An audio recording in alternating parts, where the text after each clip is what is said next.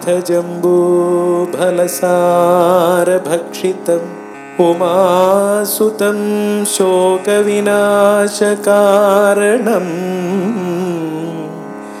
नमामि विघ्नेश्वर पादपङ्कजम् माणिक्यवीणामुपलालयन्तीं मदालसा मञ्जुलवाग्विलासा।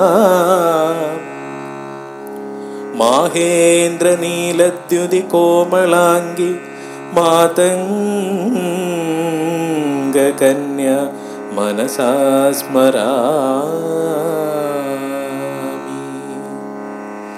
अज्ञानतिमिरान्धस्य ज्ञानाञ्जनशलाकया चक्षुरिन्मीलितं येन तस्मै श्रीगुरवे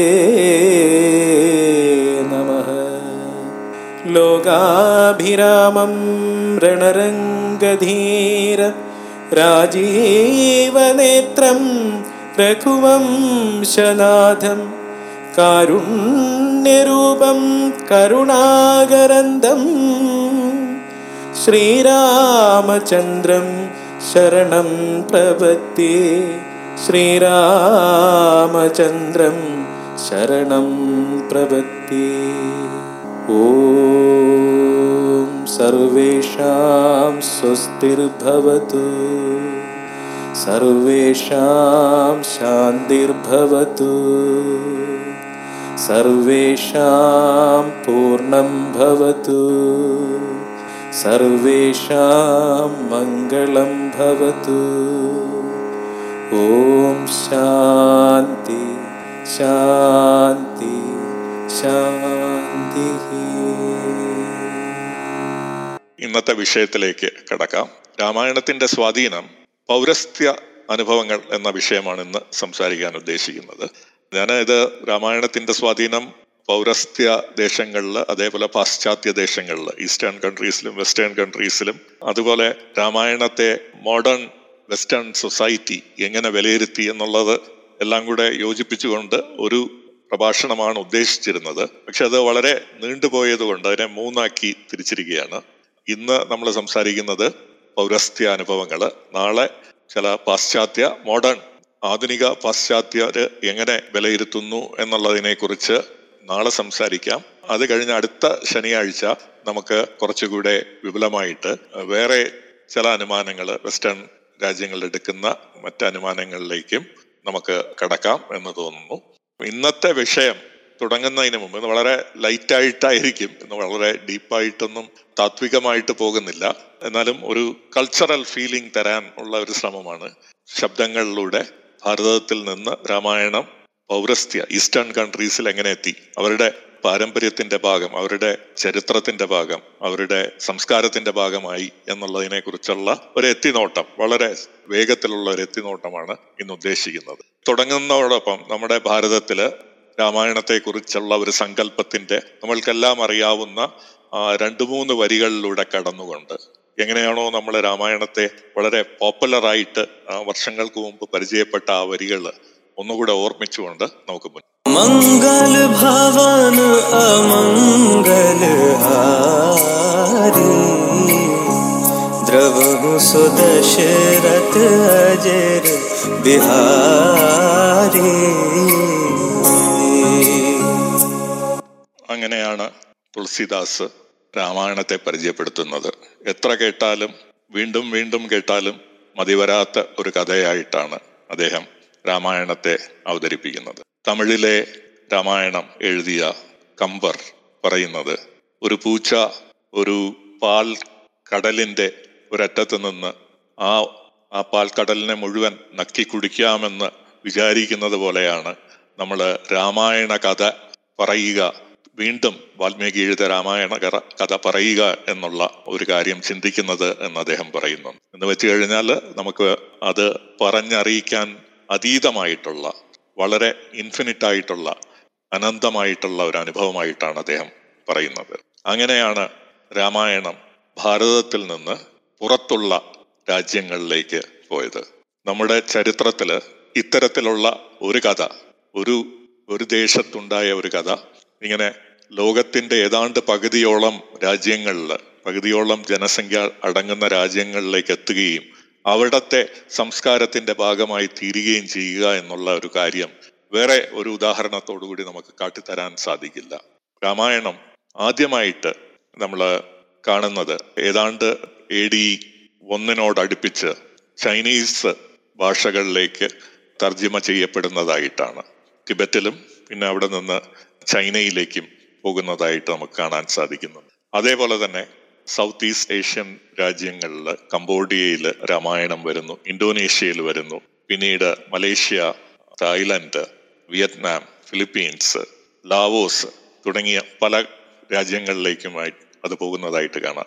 മാത്രമല്ല ഇന്ത്യയിൽ നിന്ന് വളരെ വിദൂരമായിട്ടുള്ള മംഗോളിയയിൽ അത് എത്തിച്ചേരുന്നു. മംഗോളിയയിൽ ഏതാണ്ട് ഏഴ് വെർഷൻസ് ഓഫ് രാമായണം ഉണ്ടാകുന്നു. മംഗോളിയയിൽ നിന്ന് റഷ്യയിലേക്ക് പോകുന്നു. ഓൾഗ നദീ തീരത്ത് ഒരു ഗോത്രവർഗ സംസ്കാരത്തിന്റെ ഭാഷയിൽ പോലും ഒരു മാനുസ്ക്രിപ്റ്റ് നമുക്ക് ഇന്ന് കണ്ടെത്താൻ സാധിച്ചു. രാമായണം നമ്മൾ ഇന്ന് പല ഭാഷകളിലായിട്ട് പരിവർത്തനം അതിന്റെ പുനർ ആലാപനം ചെയ്യുന്നതായിട്ട് നമുക്ക് കാണാൻ സാധിക്കും. വിയറ്റ്നാമീസ് ഭാഷ ബാലി ഭാഷ Bengali Cambodian Chinese Gujarati Javanese Kannada Kashmiri East ഇറാനിലുള്ള Khotanese ഭാഷ ലാവോ ലാവോസ് ഭാഷ മലേഷ്യൻ ഭാഷ മലയാളം മറാഠി ഒഡിയ പ്രാകൃത് സംസ്കൃതം സന്താളി സിൻഹാള തമിഴ് തെലുങ്ക് തായ് ടിബറ്റൻ എന്ന് തുടങ്ങി പല ഭാഷകളിൽ രാമായണത്തിന്റെ ഏതാണ്ട് പൂർണരൂപത്തിന്റെ പൂർണരൂപം അല്ലെങ്കിൽ അതിന്റെ ഒരു സംക്രമിച്ച അബ്രിസ്ഡ് വേർഷൻ ആയിട്ട് പോലും നമുക്ക് കാണാൻ സാധിക്കുന്നു. രാമായണത്തെക്കുറിച്ച് ഒരു പഠനം നടത്തിയതിൽ ഏതാണ്ട് മുന്നൂറ് രാമായണത്തിന്റെ അവതരണങ്ങൾ ലോകത്ത് ഉടനീളം കാണാം എന്നുള്ളതാണ് കണ്ടെത്തിയിട്ടുള്ളത്. നമുക്ക് ഈ മുന്നൂറ് രാമായണങ്ങൾ അത് പലപ്പോഴും കാവ്യങ്ങളായിട്ടുണ്ട് പിന്നെ അത് കവിതകളായിട്ടുണ്ട് സംഗീതമായിട്ട് പാട്ടായിട്ടുണ്ട് അത് പാവകളിയായിട്ടുണ്ട് നിഴൽക്കൂത്ത് എന്ന് പറയുന്ന ഷാഡോ ഡ്രാമയായിട്ടുണ്ട്. അത് മാത്രമല്ല രാമായണം സ്വാധീനിക്കുന്നത് ചിത്രകലയെ സ്വാധീ സ്വാധീനിച്ചിട്ടുണ്ട്. ലോകത്തെ പുരാതനമായിട്ടുള്ള ക്ഷേത്രങ്ങൾ അങ്കോർ വാട്ട് ഏറ്റവും വലിയ ക്ഷേത്രവുമായ അങ്കർവാട്ടിൽ രാമായണത്തിന്റെ സീനുകൾ രംഗങ്ങൾ കൊത്തിവെച്ചിട്ടുണ്ട്. അതുപോലെ നമ്മൾ ഇന്തോനേഷ്യയിൽ പോയാൽ ഏറ്റവും രണ്ടാമത്തെ വലിയ ക്ഷേത്രമായിട്ടുള്ള പ്രഭാനൻ ക്ഷേത്രത്തിൽ രാമായണത്തിന്റെ ദൃശ്യങ്ങൾ കാണാൻ സാധിക്കും. അങ്ങനെ ഒരു ആർക്കിയോളജിയുടെ ഭാഗമായിട്ടും രാമായണം മാറിക്കഴിഞ്ഞിരിക്കുന്നു കല വിവിധ തരം കലാരൂപങ്ങളെ അത് സ്വാധീനിച്ചിട്ടുണ്ട് എന്നുള്ളത് നമുക്ക് കാണാൻ സാധിക്കും. ചൈനയിൽ എ ഡി രണ്ടാം നൂറ്റാണ്ടിലാണ് ആദ്യമായിട്ട് രാമായണം എത്തിച്ചേരുന്നത്. രാമായണത്തിന്റെ രണ്ട് വേർഷൻസ് അവിടെ ഉണ്ട് എന്നാണ് അറിയപ്പെടുന്നത്. എ ഡി നാലാം നൂറ്റാണ്ടിൽ ഒരു വേറൊരു വെർഷൻ രണ്ടാമത്തെ ഒരു വെർഷനും രാമായണത്തിൽ രാമായണത്തിന്റെത് ചൈനയിൽ പ്രത്യക്ഷപ്പെടുകയുണ്ടായി നമുക്ക് ഇന്ന് അവൈലബിൾ അല്ലാത്ത ഒരു സംസ്കൃത ഗ്രന്ഥമായിട്ടുള്ള നിദാന ഓഫ് ദശരഥ ദശരഥന്റെ നിദാന എന്ന് പറയുന്ന ഒരു കൃതി കേകയ്യ എന്നുള്ള ഒരാളാൽ രചിക്കപ്പെട്ട കൃതിയിൽ നിന്നാണ് ചൈനീസ് ഭാഷയിലേക്കുള്ള വിവർത്തനങ്ങൾ ഉണ്ടായിട്ടുള്ളതെന്ന് കരുതുന്നു. ചൈനീസ് ഭാഷയിൽ രാമായണത്തിൽ നിന്നാണ് അവരുടെ കഥ പറയലിന്റെ ഒരു സെക്കുലർ ട്രഡിഷൻ തന്നെ. ഒരു മതത്തിന് അതീതമായിട്ട് ഒരു ലിറ്ററേച്ചർ ആരംഭിക്കുന്നത് രാമായണത്തെ ആസ്പദമാക്കിയിട്ട് ദ മങ്കി എന്നുള്ള വാനരൻ എന്നുള്ള ഒരു കൃതി രചിച്ചുകൊണ്ടാണ് അവരുടെ ഒരു ഇൻഡിപെൻഡന്റ് ലിറ്റററി ട്രഡിഷൻ തന്നെ ആരംഭിക്കുന്നത്. അത് പിന്നീട് ആദ്യകാലങ്ങളിൽ ചൈനീസിന്റെ പോപ്പുലർ കൾച്ചറും സാംസ്കാരിക സംസ്കാരവും നാടോടി ഗീതങ്ങളെ എല്ലാം വികസിച്ചു വരുന്നതിന് ഈ രാമായണത്തിന്റെ കൃതികൾ വളരെയധികം സ്വാധീനിച്ചിട്ടുണ്ട്. ചൈനീസ് രാമായണമാണ് ഈസ്റ്റ് ഇറാനിലുള്ള കൊട്ടാൻ കൊട്ടാനീസ് ഭാഷയിലുള്ള രാമായണത്തെയും സ്വാധീനിച്ചതായിട്ട് പറയപ്പെടുന്നു. പലതരം ഗോത്രവർഗക്കാര് ചൈനയിൽ ഉണ്ടായിരുന്നു. ഇന്ന് ചൈന നമ്മളൊരു ചൈനീസ് ഭാഷ ഒരു ഏകീകൃതമായിട്ടുള്ള രാജ്യമായിട്ട് കാണുന്നുണ്ടെങ്കിലും പല തരത്തിലുള്ള ഗോത്രവർഗ ഭാഷകൾ ഇന്നും നിലനിൽക്കുന്നുണ്ട്. പലതും ഇല്ലാതായി പോയിട്ടുണ്ട്. ഈ ഗോത്രവർഗ ഭാഷകളിലെല്ലാം നമുക്ക് രാമായണത്തിന്റെ സ്വാധീനം കാണാൻ സാധിക്കും. ടിബറ്റിലേക്ക് വന്നു കഴിഞ്ഞാൽ ടിബറ്റിൽ ഇതേപോലെ തന്നെ വളരെ പുരാതനമായിട്ടുള്ള എ ഡി ഒന്നാം നൂറ്റാണ്ടിലോ രണ്ടാം നൂറ്റാണ്ടിലോ ആണ് രാമകഥ ആദ്യമായിട്ട് എത്തിച്ചേരുന്നത്. അവിടെ നിന്ന് അത് ടിബറ്റിൽ നിന്ന് ചൈനയിലേക്ക് പോയിട്ടുണ്ട്. മാത്രമല്ല സെൻട്രൽ ഏഷ്യ ഇന്ന് താജിക്കിസ്ഥാൻ കിർഗിസ്ഥാൻ കസാഖ്സ്ഥാൻ തുടങ്ങി തുടങ്ങിയ രാജ്യങ്ങളിലേക്കും ടിബറ്റിൽ നിന്ന് രാമായണം സ്പ്രെഡ് ചെയ്തിട്ടുണ്ട് എന്ന് പറയുന്നു. നേരത്തെ ഞാൻ പറഞ്ഞ മംഗോളിയയിലേക്ക് രാമായണം പോയത് ടിബറ്റിൽ നിന്നാണ്. ടിബറ്റിൽ ഇന്ന് രണ്ട് വെർഷൻസ് അവൈലബിൾ ആണ്. ഏഴാം നൂറ്റാണ്ടിൽ ഉണ്ടായിട്ടുള്ള ഒരു വെർഷനും പിന്നീട് കുറച്ചുകൂടെ കാവ്യാത്മകമായിട്ട് പതിനഞ്ചാം നൂറ്റാണ്ടിലുള്ള ഒരു വെർഷനുമാണ് ഇന്ന് വളരെ നമുക്ക് പൂർണമായിട്ട് മാനസ്ക്രിപ്റ്റ് ആയിട്ട് അവൈലബിൾ ആയിട്ടുള്ളത്. ഈ രണ്ട് ഗ്രന്ഥങ്ങളും ടിബറ്റൻ കൾച്ചറിന്റെ ഒരു വികസനത്തിൽ വലിയ ഒരു പങ്ക് വഹിച്ചിട്ടുണ്ട് മംഗോളിയയിലേക്ക് വരുമ്പോൾ മംഗോളിയ ടിബറ്റൻ കൾച്ചറുമായിട്ട് വളരെ ചേർന്ന് നിൽക്കുന്ന ഒരു പ്രദേശമായിരുന്നു. അവിടെ രാമായണം വന്നിട്ട് അവിടെ ഏഴ് കൃതികളായിട്ട് നമുക്കിന്ന് രാമായണത്തെ കാണാൻ സാധിക്കുന്നു. മംഗോളിയൻ ഭാഷയിൽ തന്നെ നാല് കൃതികളും ടിബറ്റൻ ഭാഷയിലെ മൂന്ന് മാനുസ്ക്രിപ്റ്റുകളും ഇന്ന് അവൈലബിൾ ആണ്. പല ഈ മാനുസ്ക്രിപ്റ്റ് മംഗോളിയൻ മാനുസ്ക്രിപ്റ്റുകൾ സോവിയറ്റ് യൂണിയന്റെ കാലഘട്ടത്തിൽ അത് റഷ്യയിൽ പഠനത്തിന് കൊണ്ടുപോയി.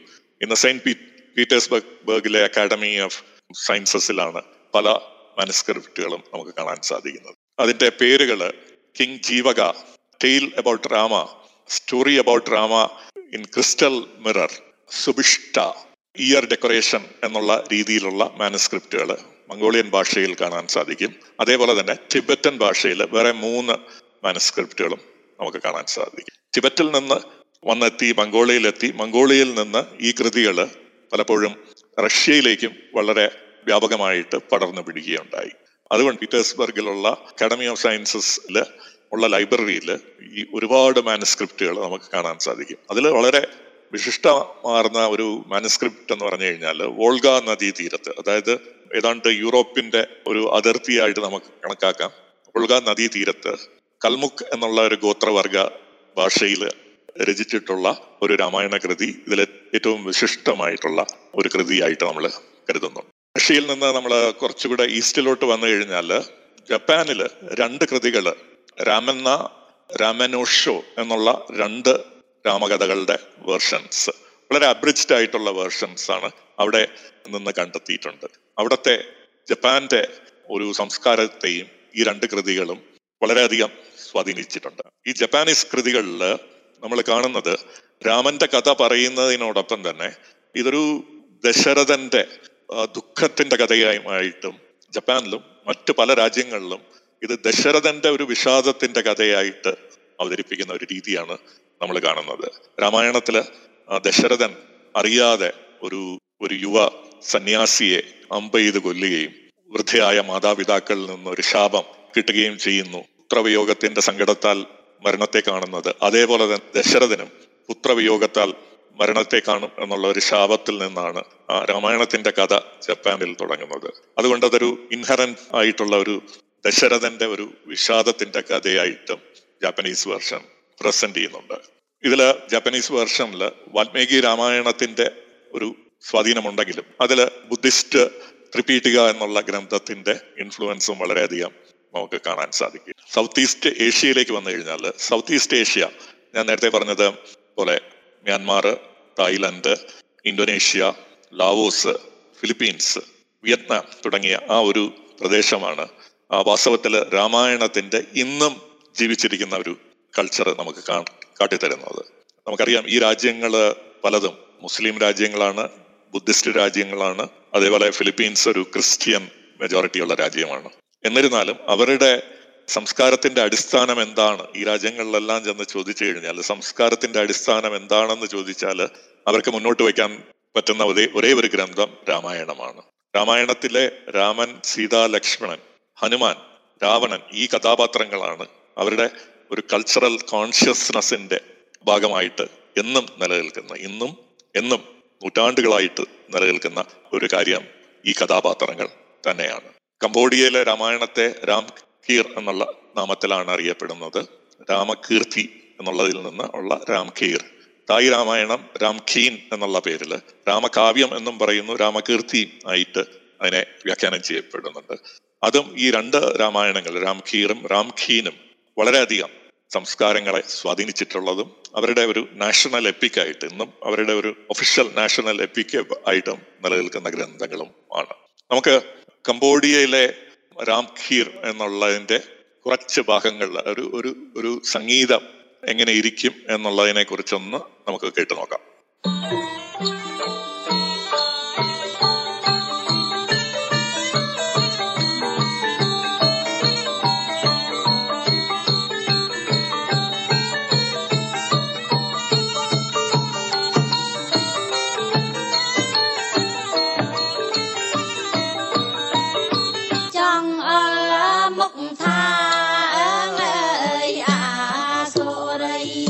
രാംഖീർ കംബോഡിയയിൽ അവതരിപ്പിക്കുന്നത് കൂടുതലും വാക്കുകളല്ലാതെ അഭിനയിച്ചായിട്ടാണ് അപ്പോൾ അവിടെ ഭാരതീയമായിട്ടുള്ള നൃത്തത്തിന് നിന്ന് വ്യത്യസ്തമെന്ന് എന്തെന്ന് വെച്ച് കഴിഞ്ഞാൽ മുദ്രകൾ കാണിക്കുന്നത് കൈകൊണ്ട് മാത്രമല്ല മുഴുവൻ ശരീരവും ഒരു മുദ്രയുടെ ഭാഗമായി അതിന്റെ ഒരു പ്രോസസ്സായിട്ടാണ് അവർ കാണിക്കാൻ ശ്രമിക്കുന്നത്. രാമകഥ അവതരിപ്പിക്കുന്നത് അപ്സര ഡാൻസ് എന്നുള്ള അപ്സരകളുടെ നൃത്തം എന്നുള്ള രീതിയിലുമാണ്.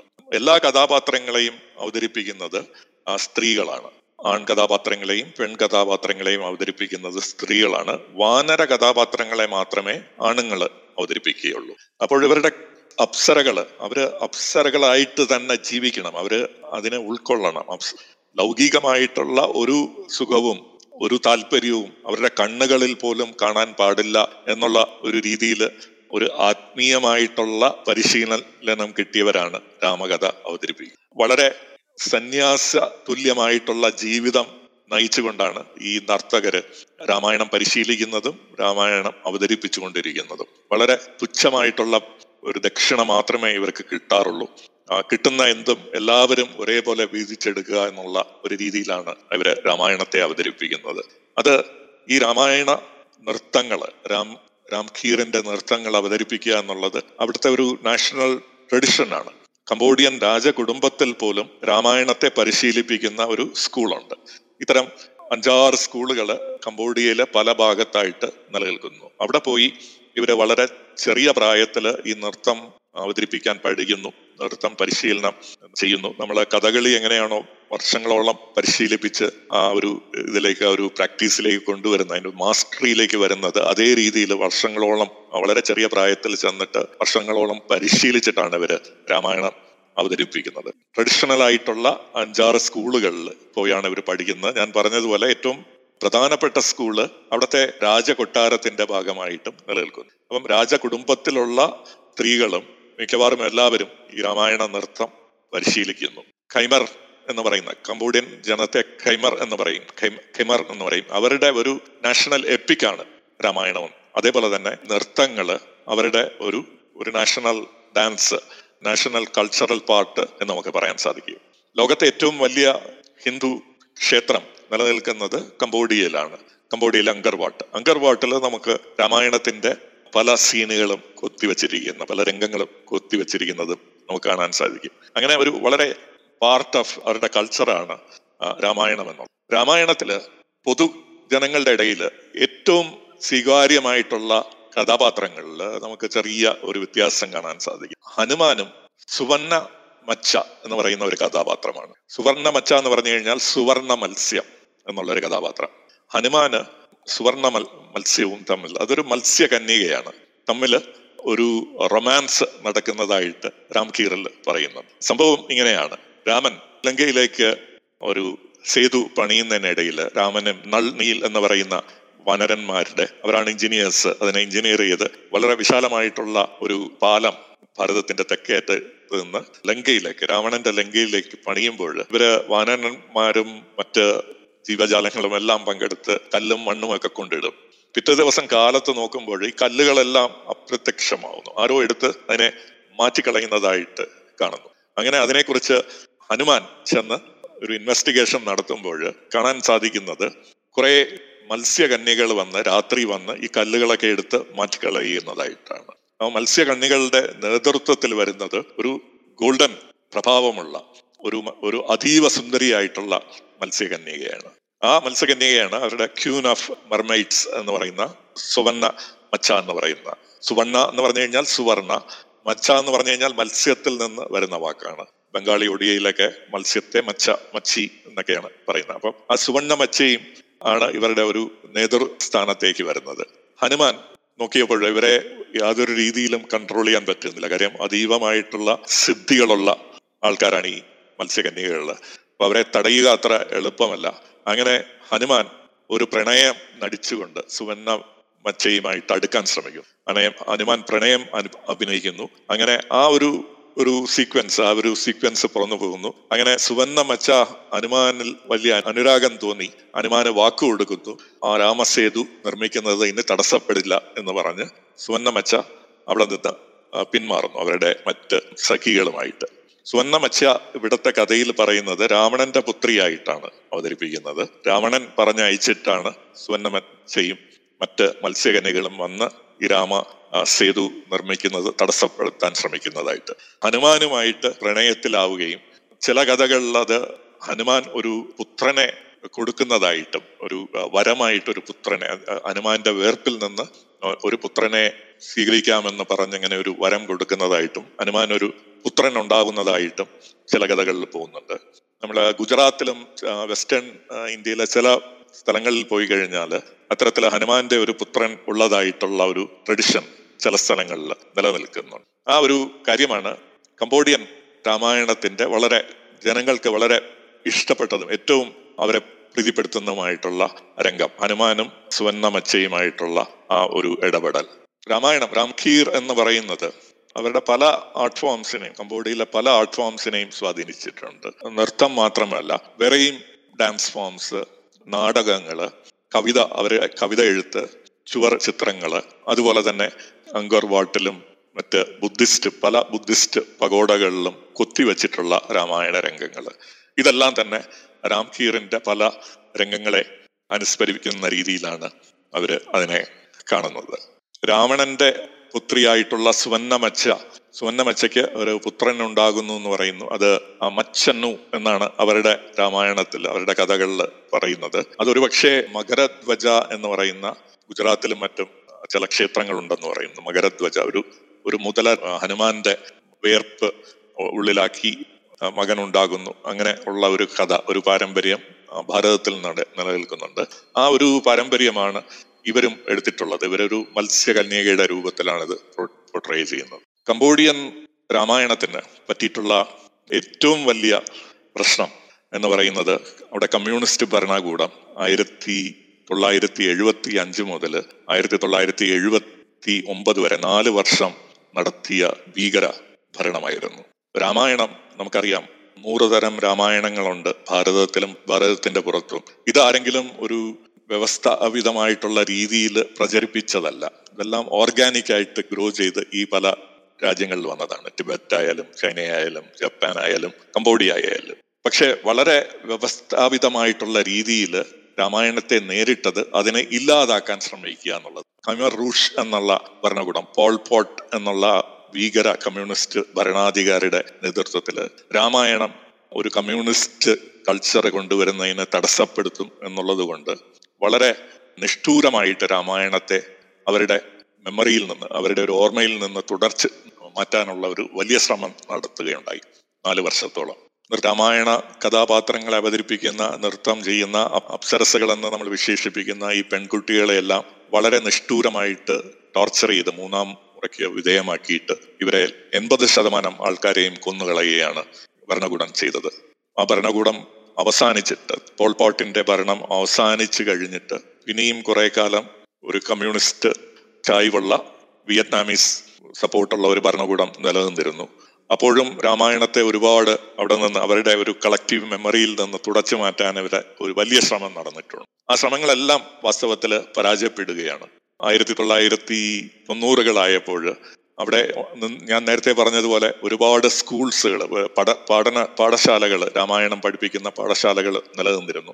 അവയെല്ലാം പോൾപോട്ട് നശിപ്പിച്ചു കളഞ്ഞിരുന്നു. അതെല്ലാം ആയിരത്തി തൊള്ളായിരത്തി തൊണ്ണൂറുകളിൽ പുനഃസ്ഥാപിക്കുകയും അവിടെയെല്ലാം വിദ്യാർത്ഥികൾ വീണ്ടും വന്ന് രാമായണം പഠിക്കുകയും ഇന്ന് രാമായണം വളരെ തെളിമയോടുകൂടി വളരെ ശക്തിയോടുകൂടി വീണ്ടും തിരിച്ചു വന്നതായിട്ട് നമുക്ക് കാണാൻ സാധിക്കും. എന്നാലും വളരെയധികം ആൾക്കാർ ഭരണകൂടത്തിന്റെ രാമായണം രാമകഥ പറഞ്ഞു എന്നുള്ള പേരിൽ ഒരുപാട് രക്ത ചുരിച്ചിൽ ഒരു കാലഘട്ടത്തിലുണ്ടായി.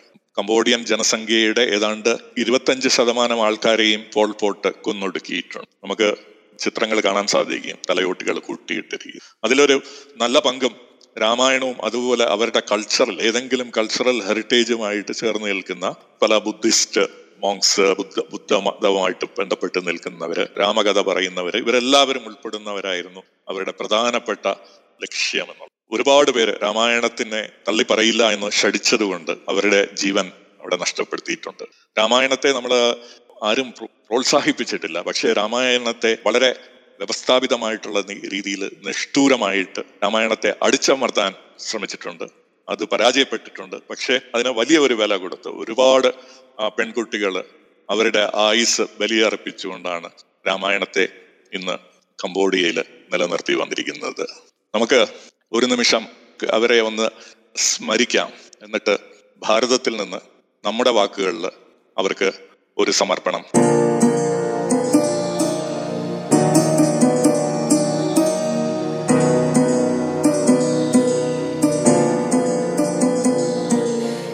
ಇನ್ನಷ್ಟು ಬೇಕೆನ್ನ ಹೃದಯಕ್ಕೆ ರಾಮ ನಿನ್ನಷ್ಟು ನೆಮ್ಮದಿಯು ಎಲ್ಲಿಹುದು ರಾಮ കംബോഡിയയിൽ നിന്ന് നമ്മൾ ഇന്തോനേഷ്യയിലേക്ക് വന്നു കഴിഞ്ഞാൽ അവിടെ വളരെ പ്രധാനപ്പെട്ട രണ്ട് വെർഷൻസ് ആണ് നമുക്ക് കാണാൻ സാധിക്കുന്നത്. ജാവനീസ് ഭാഷയിലുള്ള കക്കാവിൻ രാമായണ പിന്നെ ബാലിനീസിൽ ബാലിയിൽ ദ്വീപിലുള്ള രാമകവച എന്നുള്ള വിവർത്തനവുമാണ്. കക്കാവിൻ രാമായണ എന്ന് പറയുന്ന ജാവനീസ് രാമായണം ഒറിജിനൽ സാൻസ്ക്രിറ്റ് രാമായണ വേർഷന്റെ ആയിട്ട് വളരെയധികം ചേർന്ന് നിൽക്കുന്നതാണ്. അതിന്റെ ആദ്യ ഭാഗം തീർത്തും വാൽമീകി രാമായണവുമായിട്ട് ചേർന്നിരിക്കുന്നതാണ്. രണ്ടാം ഭാഗത്തിൽ ചെറിയ വ്യത്യാസങ്ങൾ പ്രാദേശികമായിട്ടുള്ള ചില സങ്കല്പങ്ങളെ കൂടി ഉൾപ്പെടുത്തിക്കൊണ്ടാണ് രണ്ടാം ഭാഗം നിൽക്കുന്നത്. കക്കാവിൻ രാമായണ എട്ടാം നൂറ്റാണ്ടിലാണ് രചിക്കപ്പെട്ടത് എന്നാണ് സങ്കല്പിക്കുന്നത്. അതിൽ വാൽമീകി രാമായണവുമായിട്ട് എല്ലാ രീതിയിലും സാമ്യത നിലനിർന്നുണ്ടെങ്കിലും ഇതിൽ രാവണവധ എന്നുള്ള ഒരു ആറോ ഏഴോ നൂറ്റാണ്ടിലുള്ള ഒരു ഭക്തി കാവ്യത്തിന്റെ അംശങ്ങളും ഉൾപ്പെടുത്തിക്കൊണ്ടാണ് കക്കാവിൻ രാമായണം രചിക്കപ്പെട്ടിരിക്കുന്നത്. കക്കാവിൻ ഒരു പ്രത്യേക രീതിയിലുള്ള വൃത്തത്തിലാണ് കക്കാവിൻ രാമായണവും നിർമ്മിച്ചിട്ടുള്ളത്. അത് അവരുടെ ജാവനീസ് അല്ലെങ്കിൽ ഇന്തോനേഷ്യൻ ജനതയുടെ ഒരു അവരുടെ ഒരു മൂർത്തഭാവം അവരുടെ ആർട്ടിസ്റ്റിക് എക്സ്പ്രഷന്റെ ഒരു വളരെ ഉന്നതിയിൽ നിൽക്കുന്ന ഒരു കൃതിയായിട്ടാണ് ജാവനീസുകൾ കാണുന്നത്. ഞാൻ കുറച്ച് വർഷങ്ങൾക്ക് മുമ്പ് ഇന്തോനേഷ്യയിലെ രണ്ടാമത്തെ പ്രധാന നഗരമായിട്ടുള്ള യോഗകർത്ത എന്ന് പറയും. അതിനെ ജോഗ് ജക്കാർത്ത എന്നാണ് അവരുടെ ഭാഷയിൽ പറയുന്നത്. അതിന്റെ ശരിയായിട്ടുള്ള പേര് അയോധ്യയെ അനുസ്മരിച്ചുകൊണ്ട് നാമം കൊടുത്തിട്ടാണ് യോഗകർത്തിയ എന്നുള്ള പട്ടണം രണ്ടാമത്തെ വലിയ നഗരം അവർ അവിടെ സ്ഥിതി ചെയ്യുന്നത്. അവിടെയാണ് പതിനഞ്ച് കിലോമീറ്റർ മാറിയാണ് ലോകത്തെ രണ്ടാമത്തെ വലിയ ഹിന്ദു ക്ഷേത്രവും നിർമ്മിച്ചിരിക്കുന്നത്. അതൊരു ബ്രഹ്മവിഷ്ണു മഹേശ്വര ക്ഷേത്രമാണ്. മൂന്ന് മൂർത്തികളും നിൽക്കുന്ന ഏതാണ്ട് ഇരുന്നൂറ്റി നാൽപ്പത് ക്ഷേത്രങ്ങളുടെ ഒരു വിശാലമായിട്ടുള്ള ഒരു കോംപ്ലക്സ് ആണ്. അവിടെ ഞാൻ പറഞ്ഞതുപോലെ രാമകഥ അവിടെ കൊത്തിവെച്ചിട്ടുണ്ട്. രാമകഥയും കൃഷ്ണകഥയും രണ്ടും അവിടെ പല രംഗങ്ങളും കുത്തിവെച്ചിട്ടുണ്ട്. അതും അവരുടെ ഒരു ആർട്ടിസ്റ്റിക് എക്സ്പ്രഷന്റെ ഇന്തോനേഷ്യൻ ആർട്ടിസ്റ്റിക് എക്സ്പ്രഷന്റെ ഒരു ഉയർന്ന ഭാവമായിട്ടാണ് അവർ കരുതുന്നത്. അവിടെ ഞാൻ ചെന്നപ്പോൾ ഇന്തോനേഷ്യൻ എന്റെ സുഹൃത്തുക്കളോട് ഞാൻ എന്നെ സ്വീകരിക്കാൻ വന്ന ആളിന്റെ പേര് ഹരി എന്ന് തന്നെയായിരുന്നു. അതിശയപ്പെട്ടു അത് കഴിഞ്ഞിട്ട് ഞാൻ പോയ ഓർഗനൈസേഷന്റെ മേധാവിയുടെ പേര് വിഷ്ണു എന്നാണ്. അപ്പോൾ ഞാൻ അവരോട് ചോദിച്ചു ഇന്തോനേഷ്യ എന്ന് നിങ്ങൾ വിളിക്കുന്ന ഈ രാജ്യം എന്താണ് നിങ്ങൾ ഉദ്ദേശിക്കുന്നത്? ആ പേര് കൊണ്ട്. അപ്പോൾ അവർ പറഞ്ഞത് ഹിന്ദുക്കളുടെ നാട് അതാണ് ഇന്ത്യ ഇന്തോനേഷ്യ കൊണ്ട് ഉദ്ദേശിക്കുന്നത്. ഡച്ച് കൊളോണിസ്റ്റുകൾ കൊളോണിവൽക്കരണത്തിന് വേണ്ടി വന്നപ്പോൾ അവർ നിങ്ങളുടെ നാടിന്റെ പേര് എന്താണെന്ന് ചോദിച്ചപ്പോൾ ഇത് ഹിന്ദുക്കളുടെ നാട് എന്നാണ് പറഞ്ഞത്. അവിടെ ഞാൻ കണ്ടത് എന്റെ കാഴ്ചയിൽ കണ്ടത് ഒരു ഏതെങ്കിലും അവധി ദിവസം ഉണ്ടെങ്കിൽ ആൾക്കാരെല്ലാവരും എവിടെയെങ്കിലും ഒത്തുകൂടുക. കുട്ടികളെല്ലാം ഹനുമാന്റെ വേഷം ധരിച്ചിട്ട് വന്നിട്ട് അവിടെ ഡാൻസ് ചെയ്യുക. പലതരത്തിലുള്ള വളരെ സിസ്റ്റമാറ്റിക് ആയിട്ടുള്ള ഗ്രൂപ്പ് ഡാൻസുകൾ അങ്ങനെയുള്ള കാര്യങ്ങൾ ചെയ്യുക എന്നുള്ളത് അവരുടെ ഒരു പാരമ്പര്യത്തിന്റെ ഒരു വളരെ അനിശ്ചിതമായിട്ടുള്ള ഒരു പാർട്ടായിട്ട് അവർ കരുതപ്പെടുന്നു. അവധി സമയങ്ങളിൽ എപ്പോഴെല്ലാം അവർക്ക് എന്തെങ്കിലും കിട്ടുമെങ്കിൽ രാമകഥയുമായിട്ട് ചേർന്ന് നിൽക്കുന്ന എന്തെങ്കിലും ഒരു രംഗം അവതരിപ്പിക്കുക. എന്തെങ്കിലും ഒരു കാര്യം ചെയ്യുക എന്നുള്ളത് ഇന്തോനേഷ്യൻ ജനതയുടെ ഒരു അവരുടെ ഒരു സംസ്കാരത്തിന്റെ ഭാഗമായിട്ട് നമുക്ക് കാണാൻ സാധിക്കും. ഇന്തോനേഷ്യ എന്ന് പറയുമ്പോൾ ഇന്ന് പല ദ്വീപുകളായിട്ട് വളരെയധികം ദ്വീപുകളായിട്ട് നിൽക്കുന്ന ഒരു സമൂഹ ഒരു രാജ്യമാണ്. അതിലെ പ്രധാനപ്പെട്ട ദ്വീപാണ് ജാവ. ജാവനീസ് ഭാഷയിലാണ് ഈ കക്കാവിൻ രാമായണൻ വരുന്നത്. ബാലി ദ്വീപ് വേറൊരു ദ്വീപാണ്. അവിടെ ഇന്നും കൂടുതലും വസിക്കുന്നത് ഹിന്ദു പാരമ്പര്യം പിന്തുടരുന്ന ആൾക്കാർ തന്നെയാണ്. ബാക്കി ഇന്തോനേഷ്യയിൽ ഇന്ന് എല്ലാവരും മുസ്ലിംകളായിട്ട് പരിവർത്തനം ചെയ്യപ്പെട്ടിട്ടുണ്ട്. പക്ഷെ അവരവരുടെ പഴയ ഹിന്ദു അധിഷ്ഠിതമായിട്ടുള്ള നാമങ്ങളും സംസ്കൃതത്തിൽ അധിഷ്ഠിതമായിട്ടുള്ള പാരമ്പര്യവും ഇന്നും അവർ നിലനിർത്തുന്നുണ്ട്. ബാലിയിലേക്ക് വന്നു കഴിഞ്ഞാൽ തീർച്ചയായിട്ടും അവിടെ അവരുടേതായിട്ടുള്ള രീതിയിലുള്ള രാമായണമാണ് അവർ അവതരിപ്പിക്കുന്നത്. രാമകവചം അതിനെ ആസ്പദമാക്കിയിട്ട് വളരെ യുണീക്കായിട്ടുള്ള വളരെ വിശിഷ്ടമായിട്ടുള്ള ഒരു ഡാൻസ് ഫോമാണ് ബാലിയിൽ നമുക്ക് കാണാൻ സാധിക്കുന്നത്. കെച്ചക് ഡാൻസ് എന്ന് പറയും. കെച്ചക് ഡാൻസ് സംഗീതോപകരണങ്ങൾ ഉപയോഗിക്കാതെ അത് അഭിനയിക്കുന്ന ആൾക്കാർ തന്നെ ശബ്ദമുണ്ടാക്കിയാണ് ഒരു സംഗീതമയമായിട്ടുള്ള ഒരു അന്തരീക്ഷം ഉണ്ടാക്കി തീർക്കുന്നത്. അതിലേക്കൊന്ന് നമുക്കൊന്ന് ഒന്ന് കേട്ടിട്ട് നമുക്ക് ബാക്കി കാര്യങ്ങളിലേക്ക് തുടരാം.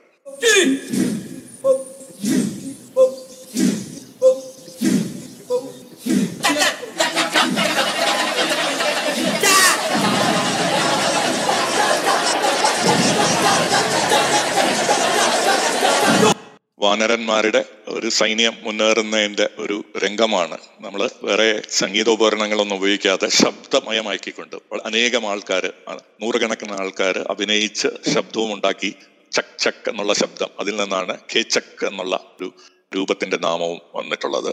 ഇത് അവസാനിക്കുമ്പോൾ നമ്മളുടെ ഭാരതത്തിൽ കാണുന്നത് പോലെ രാവണനെ കത്തിക്കുക എന്നുള്ള ഒരു രംഗവും ഒരു ഒരു ഫയർ ഷോയും ഇവർ അരങ്ങേറാറുണ്ട് ഇന്തോനേഷ്യ വളരെയധികം പ്രാധാന്യം നൽകുന്നത് അവരുടെ കൾച്ചറിൽ രാമായണമായതുകൊണ്ട് തന്നെ ലോകത്തെ ആദ്യത്തെ ഇന്റർനാഷണൽ രാമായണ ഫെസ്റ്റിവൽ സംഘടിപ്പിക്കുന്നതും ഈ രാജ്യമാണ്. പിന്നീട് ഈ ഇന്റർനാഷണൽ രാമായണ ഫെസ്റ്റിവൽ ഇന്ത്യ ഉൾപ്പെടെ മറ്റു പല രാജ്യങ്ങളിലും അവതരിപ്പിച്ചിട്ടുണ്ടെങ്കിലും അതിന് മുൻകൈയെടുത്ത് അത് അവരുടെ ഒരു പാരമ്പര്യമാണ്. എന്ന് അവകാശപ്പെട്ടുകൊണ്ട് ഇതിന്റെ ഇത് നടത്താനുള്ള എല്ലാ അധികാരവും ഞങ്ങൾക്കുണ്ട് എന്നുള്ള രീതിയിലാണ്. ആദ്യം ആയിരത്തി തൊള്ളായിരത്തി എഴുപത്തി ഒന്നിൽ ആദ്യത്തെ ഫസ്റ്റ് ഇന്റർനാഷണൽ രാമായണ ഫെസ്റ്റിവൽ അവർ അരങ്ങേറുന്നത്. അന്ന് അത് ഇന്ന് മറ്റ് പല രാജ്യങ്ങളിലായിട്ട് അത് പടർന്ന് പന്തലിച്ചിട്ടുള്ളതായിട്ട് നമുക്ക് കാണാൻ സാധിക്കും. സൗത്ത് ഈസ്റ്റേൺ ഏഷ്യയിലുള്ള മറ്റൊരു പ്രധാനപ്പെട്ട രാജ്യമാണ് ലാവോസ്. വളരെയധികം നാളുകളായിട്ട് ഇന്നും കമ്മ്യൂണിസ്റ്റ് രീതിയിലുള്ള ഭരണം നിലനിൽക്കുന്ന ഒരു രാജ്യമാണ്. അതുകൊണ്ട് തന്നെ രാമായണത്തെ അങ്ങനെ ഒഫീഷ്യലായിട്ട് സപ്പോർട്ട് ചെയ്യുന്നവരല്ല. രാമ ബോഡിയൽ പോലെയുള്ള ഒരു ഭീകരവാദം കൊണ്ടുവന്ന് രാമായണം പറയുന്നവരെല്ലാം കൊന്നൊടുക്കുക എന്നുള്ള ഒരു രീതിയിലേക്ക് വന്നിട്ടില്ലെങ്കിലും രാമായണത്തെ തടസ്സപ്പെടുത്തുന്ന രീതിയിലുള്ള ഒരു സമീപനമായിരുന്നു ലവോസ് ഭരണകൂടത്തിൽ നിന്ന് എക്കാലത്തും ഉണ്ടായിരുന്നത്. എന്നാലും ഇന്നും ഈ നിമിഷത്തിലും നമ്മുടെ ലവോസിൽ പോയി കഴിഞ്ഞാൽ രാമകഥയാണ് അവരുടെ സംസ്കാരത്തിന്റെ അടിസ്ഥാനം എന്ന് നമുക്ക് കാണാൻ സാധിക്കും. പ്രാലാഖ് പ്രാലാം എന്നാണ് അവരുടെ ലവോയിസ് രാമായണത്തെ പറയുന്നത് പ്ര എന്ന് വെച്ച് കഴിഞ്ഞാൽ ശ്രീ പ്ര എന്നുള്ള വാക്കാണ് അവർ കൊടുത്തിരിക്കുന്നത് പ്ര ലാഖ് ശ്രീ ലക്ഷ്മൺ ശ്രീരാം എന്നാണ് അവർ പറയുന്നത്. ലക്ഷ്മണന് മുൻതൂക്കം കൊടുത്തുകൊണ്ട് രാമായണ കഥ പറയുന്നതാണ് ലാവോയിസ് വെർഷന്റെ ഒരു പ്രത്യേകത എന്ന് നമുക്ക് കാണാൻ സാധിക്കും. രാമനേക്കാൾ വളരെയധികം ദാർശനികനമായത് വികാരങ്ങളെ പിടിച്ചു നിർത്താനും പലപ്പോഴും രാമന് ശരിയായിട്ടുള്ള മാർഗം നിർദ്ദേശിക്കുന്ന ഒരു കഥാപാത്രമായിട്ടാണ് ലക്ഷ്മണനെ അവർ അവതരിപ്പിക്കുന്നത്. രാമനെ അവർ ഒരു ബോധിസത്വനായിട്ട് ഗൗതമ ബുദ്ധന്റെ ഏതോ പുനർജന്മത്തിലുള്ള ഒരു അവതാരമായിട്ടാണ് അവർ രാമനെ കാണുന്നത്. എന്നിരുന്നാലും അവിടെ ലക്ഷ്മണനാണ് പ്രാധാന്യം. ലാവോയിസ്റ്റ് രാജ്യത്തിന്റെ നാഷണൽ എപ്പിക് കൂടിയാണ് ഈ പ്രാലാഖ് പ്രാരാം എന്നുള്ള ഗ്രന്ഥം. ഈ ഗ്രന്ഥം വരുന്നത് ദിസ്റ്റ് ദശരഥ ജാടകയിൽ നിന്നാണ്. ഈ പുസ്തകം രൂപം കൊള്ളുന്നത്. അതുകൊണ്ട് ഇതിൽ ഒരുപാട് ബുദ്ധിസ്റ്റ് ബുദ്ധമതത്തിന്റെ ബുദ്ധ സമ്പ്രദായത്തിന്റെ എലിമെന്റ്സ് നമുക്ക് കാണാൻ സാധിക്കും. ഈ ഒരു ഗ്രന്ഥം ലാവോയിസിലേക്ക് എത്തുന്നത് വളരെ പ്രാചീനമായിട്ടുള്ള ഒരു കാലഘട്ടത്തിലാണ് എന്ന് കരുതപ്പെടുന്നു. ഏതാണ്ട് ബി സി രണ്ടാം നൂറ്റാണ്ടിലാണ് ബൗദ്ധ ഗ്രന്ഥമായിട്ടുള്ള ദശരഥ ജാതകയിൽ നിന്ന് രൂപം കൊണ്ട പ്രാലാഖ് പ്രാരാം ലാവോയിസിൽ എത്തിച്ചേർന്നതായിട്ട് നമ്മൾ കരുതുന്നത്. അതിൽ എന്നിരുന്നാലും ബുദ്ധ സമ്പ്രദായത്തിന്റെ സ്വാധീനമുണ്ടെങ്കിലും അക്കാലത്ത് നിലനിന്നിരുന്ന ശതവാഹന ഡൈനാസിറ്റി. രണ്ട് രണ്ടാം നൂറ്റാണ്ട് ബി സി മുതൽ രണ്ടാം നൂറ്റാണ്ട് എ ഡി വരെ ഭാരതത്തിലുണ്ടായിരുന്ന ശതവാഹനാസിന്റെ ഒരു കാലഘട്ടത്തിലെ പല കൾച്ചറൽ അച്ചീവ്മെന്റ്സും നമുക്ക് ലാവോയിസ് രാമായണത്തിൽ കാണാൻ സാധിക്കും. ലാവോയിസ് രാമായണം ഒരു അവരുടെ ഒരു മെയിൻ സ്ട്രീം സൊസൈറ്റിയിൽ മാത്രമല്ല അവിടെ അവരുടെ ഫ്രിഞ്ചസിൽ നിലനിൽക്കുന്ന ഒരുപാട് ഗോത്രവർഗങ്ങളുണ്ട് ആ ഗോത്രവർഗങ്ങളും മോൺ ഹൈമർ തുടങ്ങിയ പല ഗോത്രവർഗങ്ങളിലും രാമായണത്തിന്റെ വിവിധ തരത്തിലുള്ള റീറ്റെല്ലിങ്സും നമുക്ക് കാണാൻ സാധിക്കും. പ്രാലാക് പ്രാല എന്ന് പറയുന്നത് അവരുടെ ഒരു മോറൽ ലീഡർഷിപ്പിന്റെ എപ്പിറ്റോമായിട്ട് ഉയർന്ന ഭാവമായിട്ട് എത്തിക്സ് എന്ന് തുടങ്ങി എന്താണ് യഥാർത്ഥ ധർമ്മം എന്നുള്ളത് അവരെ പറഞ്ഞ് മനസ്സിലാക്കുന്നത് ഈ ഒരു ഗ്രന്ഥത്തിലൂടെയാണ് എന്ന് നമുക്ക് മനസ്സിലാക്കാൻ സാധിക്കും. വളരെ വ്യാപകമായിട്ട് അവരുടെ എല്ലാ കാവ്യരചനകളിലും കഥാരൂപങ്ങളിലും നാടകങ്ങളിലും നൃത്തങ്ങളിലും പാട്ടുകളിലും എല്ലാം ഇന്നും വളരെയധികം സ്വാധീനം ചെലുത്തുന്ന ഒന്നാണ് ഈ രാമായണ വിവർത്തനം. ഇതിനെ ആസ്പദമാക്കിയിട്ടുള്ള രാമായണ കഥ പറച്ചിൽ നേരത്തെ പറഞ്ഞതുപോലെ കംബോഡിയയിലും തായ്ലാന്റിലും ബാലിയിലും എല്ലാം കണ്ടതുപോലെ അവരുടേതായിട്ടുള്ള രീതിയിലുള്ള ഒരു കഥ പറച്ചിലും അത് അരങ്ങേറുന്നതുമായിട്ട് കാണാൻ സാധിക്കും. എല്ലാ നാഷണൽ ഹോളിഡേയ്സിലും അവരുടെ ലവ് ന്യൂ ഇയർ സമ്പ്രദായത്തിന്റെ ഹോളിഡേകളിൽ എന്ന് എന്ന് വേണ്ട എല്ലാ തരത്തിലുള്ള ഏതെങ്കിലും വിശേഷ ദിനങ്ങളിൽ അവർ ഈ രാമായണ കഥ രൂപങ്ങൾ അവതരിപ്പിക്കുന്നത് നമുക്ക് ഇന്നും കാണാൻ സാധിക്കും. അവിടെ നാട്യശാല എന്നുള്ള ഒരു സ്കൂൾ തന്നെയുണ്ട്. നാട്യശാല എന്നുള്ള നാമത്തിൽ തന്നെ രാമായണം മ്യൂസിക്കും ഡാൻസും പഠിപ്പിക്കുന്ന ഒരു സ്കൂൾ എത്രയോ നൂറ്റാണ്ടുകളായിട്ട് നിലനിന്നിരുന്നു. ഇന്നും അത് നിലനിൽക്കുന്നതായിട്ട് നമുക്ക് കാണാൻ സാധിക്കും. മലേഷ്യയിലേക്ക് വന്നു കഴിഞ്ഞാൽ മലേഷ്യയിൽ വളരെയധികം ഇസ്ലാമിക വൽക്കരണം നടന്ന ഒരു രാജ്യമാണ്. ഇന്തോനേഷ്യ മുഴുവൻ ഇസ്ലാമിക് ആവുക മാത്രമല്ല ഒരു ഫണ്ടമെന്റലിസ്റ്റ് ഇസ്ലാമിലേക്ക് കൊണ്ടുപോകുന്ന രീതിയിലേക്കുള്ള ഒരു പ്രവർത്തനവും മലേഷ്യയിൽ നടന്നു എന്നിരുന്നാലും അവിടുത്തെ രാമായണ റീറ്റെല്ലിങ് ഇന്നും നിലനിൽക്കും ഒരു അറബി ഇസ്ലാമിക വൽക്കരണത്തോടുകൂടി രാമായണത്തെ ഹിക്കായത്ത് സെറിറാമ എന്നുള്ള പേരിലാണ് മലേഷ്യയിൽ നിലനിൽക്കുന്നത്. ഹിക്കായത്ത് എന്ന് പറയുന്നത് ഒരു അറബി വാക്കാണ് സ്റ്റോറി എന്നുള്ള രീതിയിൽ. സെറിരാമ ശ്രീരാമനാണ് സെറിരാമയായിട്ട് അവിടെ പരിവർത്തനം. അത് ഒരു അൺഒഫീഷ്യൽ എപ്പിക് ആയിട്ട് നമുക്ക് മലേഷ്യയിൽ ഇന്നും കാണാൻ സാധിക്കും. അതിന്റെ മലേഷ്യയിലുള്ള എഴുത്തുകാരും കവികളും പല വേരിയേഷൻസിൽ ശ്രീരാമയുടെ കഥ പറയുന്നതായിട്ട് നമുക്ക് കാണാൻ സാധിക്കും. അവിടെ വളരെ പ്രാധാന്യം നൽകുന്നത് ഒരു സംഗീതമയമായിട്ടുള്ളൊരു വാക്കുകളില്ലാതെ ഡാൻസിലൂടെയും സംഗീതത്തിലൂടെയും രാമായണത്തെ അവതരിപ്പിക്കുക എന്നുള്ളതാണ് നമുക്ക് അവിടെ കാണാൻ സാധിക്കുന്നത്.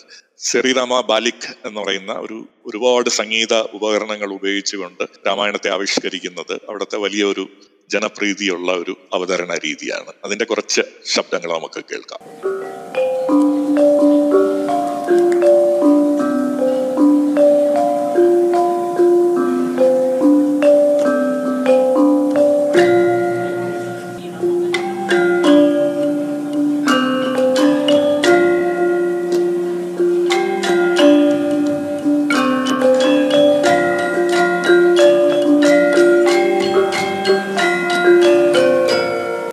Hikayat Seri Rama chronicle of great Rama എന്ന് പറയുന്നത് അവരുടെ ഒരു മലേഷ്യൻ ജനപ്രതിയുടെ ഒരു എന്താണ് നന്മയുടെ ശരിയായിട്ടുള്ള പാതയുടെ ശരിയായിട്ടുള്ള സ്നേഹത്തിന്റെ ശരിയായിട്ടുള്ള സേവന മനോഭാവത്തിന്റെ സെൽഫ്ലെസ് ഡിവോഷന്റെ ഇതിന്റെ എല്ലാം ഒരു പ്രതിരൂപമായിട്ടാണ് വളരെ ഇസ്ലാമികവൽക്കരിക്കപ്പെട്ടതെങ്കിലും സെറിരാമ ഇന്ന് നിലനിൽക്കുന്നത്. ഇതിനെ ആസ്പദമാക്കിയിട്ട് പല രീതിയിലുള്ള കലാരൂപങ്ങളും മലേഷ്യയിലും ഉണ്ടായിട്ടുണ്ട്. ഷാഡോ പ്ലേസ് അതായത് നിഴൽ കൂത്ത് എന്ന് പറയുന്ന കേരളത്തിൽ കാണിക്കുന്ന അതേ രീതിയിലുള്ള നിഴൽ കൂത്തുകൾ പാവകളികൾ സംഗീതം മറ്റ് ഡാൻസ് എന്നുള്ളവയെല്ലാം നമുക്ക് ഇന്നും അവിടെ കാണാൻ സാധിക്കും. അവരുടെ ഒരു പാരമ്പര്യത്തിന്റെ അവരുടെ ഒരു സംസ്കാരത്തിന്റെ ഭാഗമായിട്ട് മലേഷ്യയിൽ നമുക്ക് ഇന്നും കാണാൻ സാധിക്കും. നമ്മൾ കുറച്ചുകൂടെ അടുത്തോട്ട് വന്നു കഴിഞ്ഞാൽ മ്യാൻമാർ മ്യാൻമാറിൽ രാമായണത്തിന്റെ വളരെ പ്രസക്തമായിട്ടുള്ള ഒരു തർജിമ നമുക്ക് അവിടെ കാണാൻ സാധിക്കും. അവരുടെ ഒരു വർഷം ഒരു റീടെല്ലിംഗ് നമുക്ക് കാണാൻ സാധിക്കും. യമ സഡ്വ എന്നുള്ള നാമത്തിലാണ് ബർമീസ് വർഷൻ അറിയപ്പെടുന്നത്. ഇത് അവിടുത്തെ പല രാജവംശങ്ങളാലും സപ്പോർട്ട് ചെയ്ത് നിർമ്മിച്ചെടുക്കപ്പെട്ടിട്ടുള്ള ഒരു വർഷനാണ് ഇവിടെയും ബർമയിലും നമുക്ക് ബുദ്ധ സമ്പ്രദായത്തിന്റെ ഒരു വലിയ ഒരു സ്വാധീനം നമുക്ക് കാണാൻ സാധിക്കും. ബർമീസ് വർഷം അല്ലെങ്കിൽ മ്യാൻമാർ വർഷം രാമാഖ്യാൻ എന്നുള്ള തായ് വെർഷന്റെ വലിയൊരു സ്വാധീനവും നമുക്ക് കാണാൻ സാധിക്കും. തായ്ലാൻഡിൽ തായ് വർഷൻ നിർമ്മിച്ചത് അവിടുത്തെ രാജ കുടുംബങ്ങളായിരുന്നു. അവിടെ രാജാവിന്റെ ഒഫീഷ്യൽ ടൈറ്റിൽ എന്ന് പറയുന്നത് രാമ എന്നുള്ളതാണ്. രാമൻ എന്നുള്ളത് അവരുടെ രാജാവിന്റെ ടൈറ്റിലാണ് നമ്മളിവിടെ പത്മനാഭദാസൻ തിരുവനന്തപുരത്തിലൊക്കെ പറയുന്നത് പോലെ രാമനാണ് അവരെടുത്തിരിക്കുന്ന ടൈറ്റിൽ അതേപോലെ രാമൻ എന്നുള്ള ടൈറ്റിൽ മ്യാൻമാറിലും പല രാജവംശങ്ങൾ നിലനിന്നിരുന്നു. അവരുടെ ഒരു രചനയിലൂടെയാണ് അവരുടെ ഒരു പിന്തുണയോടുകൂടിയാണ് ബർമയിലും അവരുടേതായിട്ടുള്ള ആ ഒരു രാമായണ വർഷം വന്നതായിട്ട് കാണാൻ സാധിക്കും. ബർമയിൽ നിലനിൽക്കുന്ന നാത്തുലുങ് ടെമ്പിൾ ഒരു പ്രസിദ്ധമായിട്ടുള്ള ഒരു വിഷ്ണു ക്ഷേത്രമാണ്. ഓൾഡ് സിറ്റി ഓഫ് ബഗാനിലാണത് നിൽക്കുന്നത്. അവിടെ രാമായണത്തിന്റെ പല ആവിഷ്കരണങ്ങളും പല സീൻസും കുത്തിവെക്കുന്നതായിട്ട് നമുക്ക് കാണാൻ സാധിക്കും. രാമ സഖ്യാൻ എന്നുള്ള ഒരു ഒരു ലിറ്ററേറ്റ് യമ സഖ്യാന്റെ ഒരു അനുബന്ധ ലിറ്ററേച്ചറായിട്ട് കുറെ ലിറ്ററേച്ചർ നമുക്ക് കാണാൻ സാധിക്കും. സീതയെ തിട എന്നാണ് അവരുടെ ഭാഷയിൽ പറയുന്നത്. തിട യഖാൻ എന്ന് പറയുന്ന സീതാ സോങ് സീതയുടെ പാട്ട് എന്നുള്ളത് അവരുടെ ഒരു പാരമ്പര്യ കലാരൂപമായിട്ട് കുറേ വർഷങ്ങളായിട്ട് നിലനിൽക്കുന്ന ഒരു കാര്യമാണ്. അപ്പോൾ നമുക്കൊന്ന് ഇന്ന് ഒരു ആധുനിക രീതിയിൽ അവർ ഈ ടിഡ യാട്ടനാർ എന്ന് പറയുന്ന സീതാ സോങ് എങ്ങനെയിരിക്കും എന്നൊന്ന് കേട്ടു നോക്കാം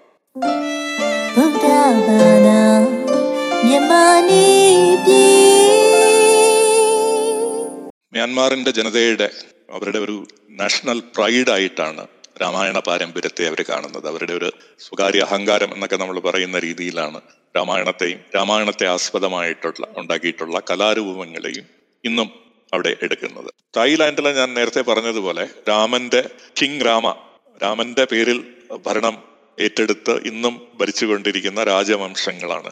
തായ്ലൻഡിൽ നമുക്ക് നിൽക്കുന്നത്. അവിടെ രാമാഖ്യാൻ രാമാഖ്യൻ എന്നുള്ള ആ ഒരു ഒരു ആവിഷ്കരണ രീതിയാണ് നമുക്ക് കാണാൻ സാധിക്കുന്നത്. രാമാഖ്യാൻ ഒരുപാട് നമ്മളെ വാൽമീകി രാമായണമായിട്ട് സാദൃശ്യമുണ്ടെങ്കിലും അത് കുറേയൊക്കെ ബുദ്ധിസ്റ്റ് സമ്പ്രദായത്തിന്റെ സ്വാധീനത്തിലും വന്നിട്ടുണ്ട്. കിങ് രാമ വൺ ആണ് ഇത് ആദ്യമായിട്ട് രാമാഖ്യാൻ കമ്പോസ് ചെയ്തത് എന്നാണ് അവിടെ വിശ്വസിക്കുന്നത്. അമ്പതിനായിരം ശ്ലോകങ്ങളിലൂടെയാണ് രാമാഖ്യാൻ തായ്ലാന്റിൽ ആദ്യമായിട്ട് കൊണ്ടുവരുന്നത്. കിങ് രാമ ടു അതിനെ വിപുലീകരിക്കുകയും അതിനെ ഡാൻസ് ഫോമുകളിലേക്കും ഒക്കെ ആക്കുന്നുണ്ട്. പിന്നെ കിങ് രാമ സിക്സ് പിന്നീട് വന്നിട്ട് ഒരുപാട് പുതിയ കാര്യങ്ങൾ കൂട്ടിച്ചേർത്തുകൊണ്ട് രാമാഖ്യാനെ കുറച്ചുകൂടി വിപുലീകരിക്കുന്നതായിട്ടും കാണുന്നു. രാമാഖ്യാന്റെ പ്രത്യേകത അവിടെ സീതയെ രാവണന്റെയും മണ്ടോദരിയുടെയും ഒരു പുത്രിയായിട്ടാണ് അവർ സങ്കല്പിക്കുന്നത് രാവണനുണ്ടായ ഒരു പുത്രിയാണ് സീതയെന്നും സീത ജനിക്കുന്ന സമയത്ത് വിഭീഷണൻ ഒരു അദ്ദേഹത്തിന്റെ സഹോദരനും അദ്ദേഹം വലിയൊരു അസ്ട്രോളജർ ഒരു ജ്യോതിഷിയുമായത് പ്രവചിക്കുന്നു. രാവണന്റെ മരണത്തിന് സീത ഇടയാകും എന്നുള്ള ഒരു പ്രവചനം നടത്തുകയും അങ്ങനെ രാവണൻ സീതയെ കൊണ്ട് വെള്ളത്തിൽ ഉപേക്ഷിക്കുകയും ചെയ്യുന്നതായിട്ടാണ് അവരുടെ കഥകളിൽ പറയുന്നത്. അങ്ങനെ സീതയെ വെള്ളത്തിലൂടെ ഒഴുകി നടന്ന സീതയെ ജനക മഹാരാജാവ് രക്ഷിച്ചെടുത്താണ്. പിന്നീട് വളർത്തു പുത്രിയായിട്ട് വളർത്തുകയും പിന്നെ രാമന് കല്യാണം കഴിച്ചു കൊടുക്കുകയും പിന്നെ രാമായണം എങ്ങനെയാണോ വാൽമീകി അവതരിപ്പിക്കുന്നത് അതേ രീതിയിൽ രാമാഖ്യാനിൽ അവതരിപ്പിക്കപ്പെടുന്നു. ഇവിടെയും ജശ്രത ജാട്ടകയുടെ പല സ്വാധീനവും നമുക്ക് കാണാൻ സാധിക്കും. ബാങ്കോക്കിലുള്ള തായ്ലാന്റിന്റെ തലസ്ഥാന നഗരിയായ ബാങ്കോക്കിലുള്ള ഏറ്റവും പ്രധാനപ്പെട്ട ബുദ്ധിസ്റ്റ് വിഹാരം എന്ന് പറയുന്ന വാട്ട് പ്രാ ഹി എന്ന് പറയുന്ന ഒരു ബുദ്ധിസ്റ്റ് സെന്ററാണ് അവിടെ അവിടെ രാമായണത്തിന്റെ പല രംഗങ്ങളും കൊത്തിവെച്ചിരിക്കുന്നതും വരച്ചു വയ്ക്കുന്നതായിട്ടും നമുക്ക് കാണാൻ സാധിക്കും.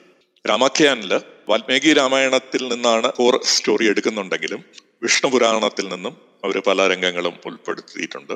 ഹനുമാൻ നാടക എന്നുള്ള ഒരു ഗ്രന്ഥം അവർ ഒരു ഇതിന്റെ ഒരു സോഴ്സായിട്ട് അവലംബിച്ചിരിക്കുന്നതായിട്ടും പറയാൻ സാധിക്കും. രാമായണത്തെ ആസ്പദമാക്കിയിട്ട് മറ്റ് രാജ്യങ്ങളിലുള്ളതുപോലെ തന്നെ പല കലാരൂപങ്ങളും നമുക്ക് തായ്ലാന്റിലും കാണാൻ സാധിക്കും. തായ്ലാന്റിലാണ് വളരെ പ്രസിദ്ധമായിട്ടുള്ള നിഴൽക്കൂത്ത് നടത്തുന്ന ഒരു രീതിയും നമുക്ക് കാണാൻ സാധിക്കും. തായിയിൽ വളരെ പുരാതന പതിനെട്ടാം നൂറ്റാണ്ടിൽ നിലനിന്നിരുന്ന രാജ്യത്തെ അയോധ്യ രാജ്യമെന്നാണ് അവർ വിളിച്ചിരുന്നത്. അതിന്റെ തലസ്ഥാനത്തെ അതേ അയോധ്യയായിട്ട് ആണ് അവർ നാമകരണം ചെയ്തിരുന്നത്. ഇന്ത്യ കഴിഞ്ഞാൽ ഞാൻ നേരത്തെ പറഞ്ഞതുപോലെ ഇന്തോനേഷ്യയിൽ രണ്ടാമത്തെ വലിയ സിറ്റിയുടെ പേര് അയോധ്യ എന്നാണ് യോഗകർത്തിയ എന്നാണ് എന്നറിയപ്പെടുന്നത്. അതും അയോധ്യമാണ് മൂന്നാമത്തെ അയോധ്യ നമ്മൾ കാണുന്നത് തായ്ലാന്റിലാണ് രാമഖ്യാൻ ആസ്പദമാക്കിയിട്ടാണ് ഖോൻ നൃത്തശൈലി നമുക്ക് തായ്ലാന്റിൽ കാണാൻ സാധിക്കുന്നത്. രാമ കീർത്തി എന്നുള്ള പേരിലും അതറിയപ്പെടുന്നുണ്ട് വിയറ്റ്നാമിലേക്ക് പോയി കഴിഞ്ഞാൽ അവിടെയും ഏറ്റവും ഈസ്റ്റിലോട്ട് നിൽക്കുന്ന ഈ സൗത്ത് ഏഷ്യൻ രാജ്യങ്ങളിൽ ഏറ്റവും ഈസ്റ്റിലോട്ട് നിൽക്കുന്ന രാജ്യമാണ് വിയറ്റ്നാം. അവിടെയും നമുക്ക് രണ്ട് വെർഷൻസ് ഓഫ് രാമായണം നമുക്ക് കാണാൻ സാധിക്കും. ചമ്പ എന്നുള്ളൊരു വെർഷനും ട്രൂയൻ ഡാ തുഹ എന്നുള്ള ഒരു വെർഷനും നമുക്ക് വിയറ്റ്നാമിൽ കാണാൻ സാധിക്കും. ഏഷ്യൻ ഭൂഖണ്ഡത്തിലുള്ള ഒരു ക്രിസ്ത്യൻ രാജ്യമായിട്ടുള്ള ഫിലിപ്പീൻസിലേക്ക് പോകാം. ഫിലിപ്പീൻസിലെ രാമായണ അവതരണം മഹാരാജ രാവണ മഹാരാഡ്യ ലാവണ എന്നുള്ള ഭാഷ എന്ന ഭാഷണം കൊടുത്തുകൊണ്ടാണ് അവർ അവതരിപ്പിക്കുന്നത്. രാവണന്റെ ഒരു കാഴ്ചപ്പാടിൽ നിന്നുകൊണ്ട് ആണ് അവർ രാമായണത്തെ ആവിഷ്കരിച്ചിട്ടുള്ളത്. മഹാരാജ രാവണ അല്ലെങ്കിൽ മഹാരാധ്യ ലാവണ എന്നുള്ളത് ആണ് അവരുടെ ആ ഒരു എപ്പിക് പോയത്തിന്റെ പേരായിട്ട് നമ്മൾ കാണുന്നത്. ഇത് ഫിലിപ്പീൻസിൽ എത്തുന്നത് ഇന്തോനേഷ്യയിൽ നിന്നാണ് എന്നാണ് കരുതപ്പെടുന്നത്.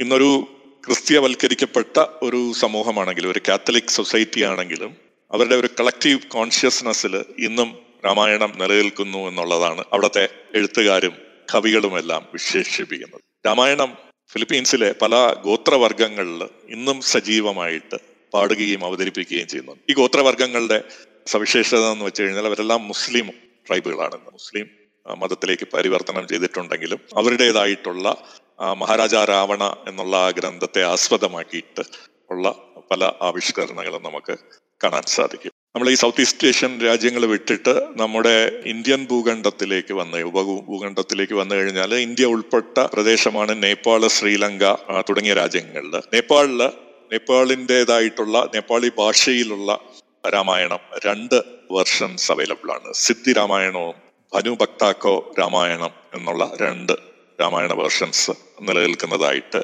നമുക്ക് കാണാൻ സാധിക്കും. ശ്രീലങ്കയിൽ പോയി കഴിഞ്ഞാൽ അവിടുത്തെ വേർഷന്റെ പേര് ജാനകി ഹരൻ എന്നാണ്.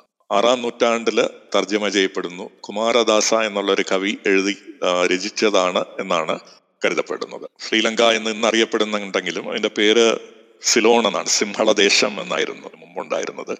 ശ്രീലങ്ക ലങ്കയാണ് ഇതെന്നുള്ള ഒരു പൊതുധാരണ ഉണ്ടെങ്കിലും നമുക്ക് ഇന്ന് ഒരു തർക്കം നിലനിൽക്കുന്നുണ്ട്.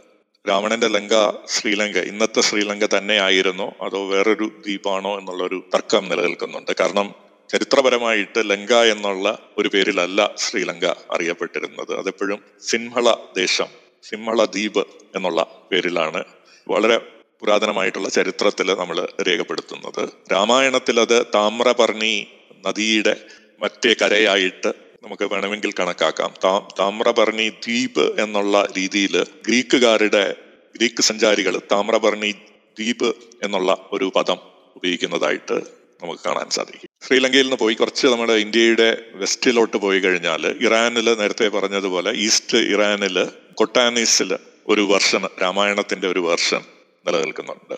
പിന്നെ നമ്മൾ അറബി രാജ്യങ്ങളിൽ പോയി കഴിഞ്ഞാൽ ഇറാഖിൽ സിറിയയിൽ സിറിയയിലെ വാസ്തവത്തിൽ മിട്ടാനി രാജ്യം എന്നുള്ളൊരു രാജ്യം വളരെ പുരാതനമായിട്ടുള്ള ഒരു രാജ്യം നിലനിന്നിരുന്നു. അതൊരു ഇന്ത്യൻ വൈദിക സംസ്കാരവുമായിട്ട് ചേർന്ന് നിന്ന ഒരു രാജവംശമാണ് അവിടെ ഭരിച്ചിരുന്നത്. അവിടുത്തെ ജനങ്ങൾ സംസാരിച്ചിരുന്നത് അവിടുത്തെ ഒരു ലോക്കൽ ഭാഷയാണെങ്കിലും രാജവംശങ്ങൾ അവരുടെ ഉടമ്പടികൾ ഉണ്ടാക്കിയതും അവരുടെ ചരിത്രമെല്ലാം രചിച്ചിരുന്നതും സംസ്കൃത പദങ്ങളോട് ചേർത്തുകൊണ്ടായിരുന്നു. അപ്പോൾ അവിടെ ഏൻഷ്യൻ കാർവിങ്സ് രാമനും ഹനുമാന്റെയൊക്കെ ആണെന്ന് ധരിക്കുന്ന പല രൂപങ്ങളും നമുക്ക് കാണാൻ സാധിക്കും എന്ന് പറയപ്പെടുന്നുണ്ട്. അതിന് ഇന്നും വളരെ വ്യക്തത വന്നിട്ടില്ല. പല നാമങ്ങളും നമുക്ക് രാമാഡി പാലസ്റ്റീന്റെ ക്യാപിറ്റൽ ആയിട്ടുള്ള രാമള്ള എന്നുള്ള പല കാര്യങ്ങളും പല സ്ഥലപ്പേരുകളും രാമനുമായിട്ട് ബന്ധപ്പെട്ട് നിൽക്കുന്നതായിട്ട് നമുക്കൊരു ഒരു സൂപ്പർഫിഷ്യൽ ആയിട്ടെങ്കിലും ഒരു ബന്ധമുള്ളതായിട്ട് കാണാൻ സാധിക്കും. പക്ഷെ ഈ സ്ഥലങ്ങളിലെ അറബി രാജ്യങ്ങളിലെ രാമായണത്തിന്റെ സ്വാധീനത്തെക്കുറിച്ച് നമുക്കിന്ന് വളരെ കൂടുതലായിട്ടുള്ള അറിവുകളില്ല. നമുക്കിനി ആഫ്രിക്കയിലേക്ക് പോയി കഴിഞ്ഞാൽ വളരെ പ്രസിദ്ധമായിട്ടുള്ള ഒരു പോപ്പുലർ മൂവി കുറച്ച് നാൾ മുമ്പ് വന്നിരുന്നു. ഒരു ഹോളിവുഡ് ഹോളിവുഡ് മൂവിയിലെ ചില ഇംഗ്ലീഷിലുള്ള ഒരു ഒരു രംഗത്തെ നമുക്കൊന്ന് ഒടിച്ചു നോക്കാം who scoffs at tradition. And now you want to hand the nation over to this priest who could not keep his own father safe. We will not have it. I say we will not have it. Oh, I, Mbaku, leader of the Jabari I wisdom. accept Mbaku. Glory to Hanuman. Glory to Hanuman Black പാന്തറിലെ വളരെ പ്രസിദ്ധമായിട്ടുള്ള ഒരു സംഭാഷണമാണ്. Black Panther മൂന്നാൽ വർഷങ്ങൾക്ക് മുമ്പ് വന്ന ഒരു block buster മൂവിയായിരുന്നു ഇന്ത്യയിൽ ഞാൻ അറിഞ്ഞത് ഈ ഒരു സംഭാഷണം ഗ്ലോറി ടു ഹനുമാൻ സെൻസർ ചെയ്ത് മാറ്റിക്കളഞ്ഞു എന്നാണ്. വാസ്തവത്തിൽ ചരിത്രപരമായിട്ട് വലിയ സിഗ്നിഫിക്കൻസ് ഉള്ള പ്രസക്തിയുള്ളതാണ് ഈ ഗ്ലോറി ടു ഹനുമാൻ എന്നുള്ളത് ഇവിടെ ഉപയോഗിക്കുന്നത്. ഈ ചിത്രം മെത്തിക്കൽ ആയിട്ടുള്ള ഒരു ആഫ്രിക്കൻ സെറ്റ് സെറ്റിൽ നിന്നുകൊണ്ടാണ് അതിന്റെ പ്രധാനപ്പെട്ട ഭാഗങ്ങളെല്ലാം നിൽക്കുന്നത്. അപ്പോഴവിടെ ഈ ഒരു ഹനുമാന്റെ പേരെടുത്തത് യാദർശികമായിട്ടല്ല. അത് അവരുടെ കൾച്ചറിന്റെ ഭാഗമായിട്ട് നിന്നിരുന്നതാണ്. ആഫ്രിക്കൻ കൾച്ചറിന്റെ പല അംശങ്ങളെയും തനതായിട്ടുള്ള പല അംശങ്ങളെയും ഉൾപ്പെടുത്തിയിട്ടാണ് ഈ കഥാരചന നിർമ്മിച്ചിരിക്കുന്നത്. അപ്പോൾ അവിടെ കടന്നു വന്നതാണ് ഹനുമാന്റെ നാമം. അത് എങ്ങനെ വന്നു എന്നുള്ളത് നമുക്ക് ഇന്നൊരു ആശ്ചര്യമായിട്ട് നിൽക്കും. കുറെ വർഷങ്ങൾക്ക് മുമ്പ് പറഞ്ഞറിയുന്നത് സ്വാമി കൃഷ്ണാനന്ദ് എന്ന് പറയുന്ന ഒരു സന്യാസി ഇത്തോപ്യയിലെ ഒരു ക്രിസ്ത്യൻ ചക്രവർത്തിയായിരുന്ന ഹാലി സെസാലിയെ കാണാൻ പോവുകയും രാമായണത്തിന്റെ ഒരു ഇംഗ്ലീഷ് തർജിമ അദ്ദേഹത്തെ സമ്മാനിക്കുകയും ചെയ്തതായി പറയുന്നു. അപ്പോൾ അത് കണ്ട ഉടൻ ഹാലി സെസാലി പറഞ്ഞത് രാമായണം നമുക്ക് പുതിയതായിട്ടൊന്നുമില്ല. ഞങ്ങൾ ആഫ്രിക്കക്കാർ കുഷൈറ്റ്സ് ആണ് എന്നാണ് അദ്ദേഹം പറഞ്ഞത്. കുഷൈറ്റ്സ് കുഷന്റെ വംശക്കാരാണ്. ലവൻ കുഷൻ ലവ് കുഷ് എന്നുള്ള രാമന്റെ പുത്രന്മാരിൽ കുഷൻ ഭരിച്ചിരുന്ന പ്രദേശമാണ് ആഫ്രിക്ക എന്നുള്ള ഒരു ഐതിഹ്യം നിലനിൽക്കുന്നുണ്ട് കുഷൈറ്റ് രാജ്യത്തെക്കുറിച്ചുള്ള പരാമർശങ്ങൾ ബൈബിളിൽ നമുക്ക് കാണാൻ സാധിക്കും. ആഫ്രിക്കയിലെ പല പേരുകളും റാം എന്നുള്ള ഈജിപ്ഷ്യൻ ദേവതകൾക്ക് എല്ലാം റാം എന്നുള്ള പേര് കൊടുക്കുന്നതായിട്ട് കാണാൻ സാധിക്കും. പല സ്ഥലങ്ങളിൽ ആറിനെ അങ്ങ് നിശബ്ദമാക്കിയിട്ട് ഹാം എന്നുള്ള വാക്കും യൂസ് ചെയ്യുന്നതായിട്ട് നമുക്ക് കാണാൻ സാധിക്കും. ഒരുപക്ഷെ ഒരുപാട് വ്യവസായ ബന്ധങ്ങൾ വാണിജ്യ ബന്ധങ്ങൾ ഉണ്ടായിരുന്ന ഒരു പ്രദേശമായിരുന്നു ഇന്തോനേഷ്യൻ പ്രദേശം എന്ന് പറയുന്നത് ഒരുപാട് വാണിജ്യം നടന്നിരുന്നു. അതിൽ ആഫ്രിക്കയും അറേബ്യയും ഇന്ത്യയും എല്ലാം ബന്ധപ്പെടുത്തിയിരുന്നു. അങ്ങനെയുള്ള ബന്ധപ്പെടൽ കൂടെ ആയിരിക്കാം രാമായണം. ആഫ്രിക്കൻ ജനതകളുടെ അവിടുത്തെ ആൾക്കാരുടെ എവിടെയോ അവരുടെ ബോധത്തിൽ നിൽക്കുന്നത്. അപ്പോൾ അവിടെ അവരുടെ ഒരു ആഫ്രിക്കൻ സംസ്കാരത്തെ അധിഷ്ഠിതമാക്കി അവർ കഥ രചിച്ചപ്പോൾ യാദർശികമല്ലാത്തായിരിക്കാം ബ്ലാക്ക് പാന്തറിൽ ഹനുമാന്റെ നാമവും കടന്നു വന്നു. നമ്മൾ യൂറോപ്പിലേക്ക് പോയി കഴിഞ്ഞാൽ രാമായണത്തെക്കുറിച്ച് വലിയ അറിവുകളൊന്നുമില്ല. പക്ഷെ നമുക്കറിയാം ഗ്രീക്ക് മിത്തോളജികളായിട്ടുള്ള ഇലിയാഡ് ഒഡിസി എന്നുള്ളത് ഇലിയാഡ് പ്രത്യേകിച്ച് ഹെലൻ ഹെലനെ തട്ടിക്കൊണ്ടുപോകുക അവർ വേറൊരു സ്ഥലത്ത് വേറൊരു രാജ്യത്ത് കൊണ്ടുപോയി തടങ്കലിൽ വയ്ക്കുകയും പിന്നീട് ആ രാജ്ഞിയെ വീണ്ടെടുക്കാൻ വേണ്ടി വലിയ ഒരു പട അവിടെ ചെല്ലുകയും യുദ്ധം ചെയ്യുകയും ജയിക്കുകയും രാജ്ഞിയെയും കൊണ്ട് തിരിച്ചു വരികയും ചെയ്യുന്ന കഥയാണ് നമുക്ക് ഇലിയാഡിൽ കാണുന്നത്. അതിന് സമാനമായിട്ടുള്ള പലതും ഏൻഷ്യന്റ് യൂറോപ്യൻ പല മിത്തോളജികളിലും ഇത് ഈ ഒരു പാറ്റേൺ നമുക്ക് കാണാൻ സാധിക്കും എന്നാണ് തോന്നുന്നത്. ഇതിനെക്കുറിച്ചുള്ള വലിയ പഠനങ്ങളൊന്നും നടന്നിട്ടില്ല. പക്ഷേ ഇനി ഉണ്ടാകുന്ന പഠനങ്ങളിൽ ഇതിനെക്കുറിച്ച് കുറച്ചുകൂടെ കൃത്യത വരും എന്ന് നമുക്ക് അനുമാനിക്കാം. ഇതാണ് ഞാൻ ഇന്ന് രാമായണത്തെക്കുറിച്ച് വളരെ ഭാരതത്തിന് പുറത്ത് രാമായണം എവിടെയെല്ലാം എങ്ങനെയെല്ലാം ആണ് സ്വാധീനിച്ചത് എന്നുള്ളതിനെക്കുറിച്ചുള്ള ഒരു ഒരു അവലോകനം നടത്താൻ ശ്രമിച്ചു. ഞാനൊന്ന് സമ്മറൈസ് ചെയ്യാം. സമ്മറൈസ് ചെയ്യുമ്പോൾ നമ്മൾ കണ്ട കുറെ കോമൺ തീംസ് ഈ എല്ലാ രാജ്യങ്ങളിലും രാമന്റെ കഥ അവതരിപ്പിക്കുമ്പോൾ രാമനെ പോലെ ജീവിക്കാൻ ശ്രമിക്കുക രാവണനെ പോലെ ആകാതിരിക്കാൻ ശ്രമിക്കുക. ഇതാണ് ഇവരുടെ എല്ലാം ഒരു നാഷണൽ മോട്ടോ ഇവരുടെ ഒരു വിഷൻ ആയിട്ട് നമുക്ക് കാണാൻ സാധിക്കുന്നത്. രാമനെ ഒരു ഒരു എറ്റേണൽ ബീയിങ് ഒരു സാധാരണ മനുഷ്യനല്ല ഒരു എറ്റേണൽ ആയിട്ടുള്ള ഒരു എല്ലാ കാലങ്ങളിലും നിലനിൽക്കുന്ന ഒരു ഒരു മഹത് വ്യക്തിയായിട്ടാണ് എല്ലാ രാജ്യങ്ങളും കാണുന്നത്. പല രാജ്യങ്ങളിലും ഒരു ബുദ്ധിസ്റ്റ് സമ്പ്രദായത്തിന്റെ സ്വാധീനത്തിൽ ഇദ്ദേഹത്തെ രാമനെ ബോധിസത്വനായിട്ടും അവർ അംഗീകരിക്കുന്നു. ജപ്പാനിൽ മാത്രമല്ല പല രാജ്യങ്ങളിലും ദശരഥന്റെ ഒരു പാത്തോസ് ദശരഥന് കിട്ടിയ ഒരു ശാപത്തിൽ നിന്നാണ് രാമകഥ ഈ ഒരു രീതിയിൽ വരുന്നത് എന്നുള്ള ഒരു അന്തർലീനമായിട്ടുള്ള ഒരു ശോകത നിൽക്കുന്നതായിട്ട് നമുക്ക് കാണാൻ സാധിക്കും. ആ ഒരു ശോകതയാണ് ഈ കഥയുടെ ഒരു അടിസ്ഥാന തന്തുവായിട്ട് പല കവി കവികളും എടുക്കുന്നത്. ആ ഒരു ദശരഥന്റെ പുത്രവിയോഗത്തിൽ മരണപ്പെടുന്ന ദശരഥന്റെ ഒരു അവസ്ഥയെ അവർ വളരെ സിമ്പതറ്റിക് ആയിട്ട് കാണുന്നുണ്ട്. രാം കീനിൽ ഞാൻ നേരത്തെ പറഞ്ഞതുപോലെ സീതയെ രാവണന്റെ പുത്രിയായിട്ട് അവതരിപ്പിച്ച് രാവണന്റെയും മണ്ടോദരിയുടെയും പുത്രിയായിട്ട് അവതരിപ്പിച്ചുകൊണ്ട് ഈ കഥയിൽ ഒരു ട്വിസ്റ്റ് കൊണ്ടുവരുന്നുണ്ട്. അത് മാത്രമല്ല ഈ എല്ലാ രാജ്യങ്ങളിലും രാവണനോട് വലിയ ഒരു വിദ്വേഷം